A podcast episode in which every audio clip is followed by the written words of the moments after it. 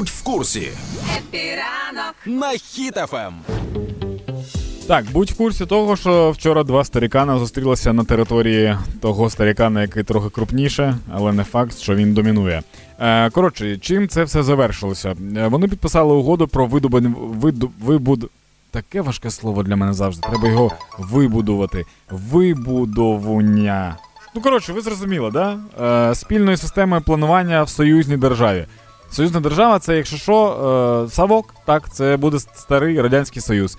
Е, але Путін сказав, що, типу, в Росії немає зацікавленості будь-кого поглинати. Ну, ми чудово знаємо, як у Росії немає зацікавленості. Ну, Лукашенка, що? Лукашенка просто сабмісів, от і все. І він просто сказав, що, типу, за кордон нас щимуть, а це дружня Росія.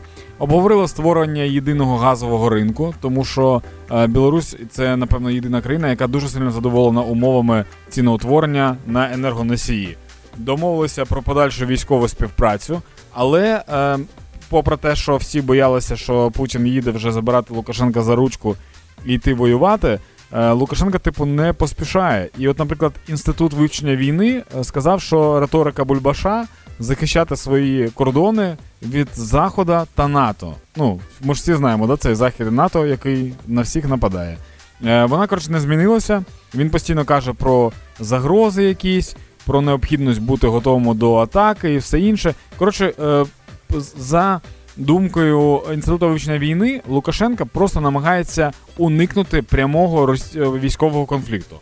Але, тим не менш, на території Білорусі розміщаються всякі штуки, які б'ють по Україні. І от нещодавно Росія постачала туди в Білорусь ще декілька там комплексів якоїсь е, фіговіни, яка невдовзі може літати в нашому небі.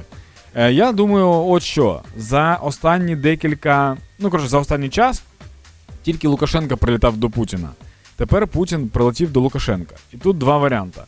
Або вусатий, вусата бульба купила собі велике ліжко, або курс російського рубля настільки сильно впав, що треба було зробити якийсь жест. А вилезти з бункера – це той ще, це той ще жест.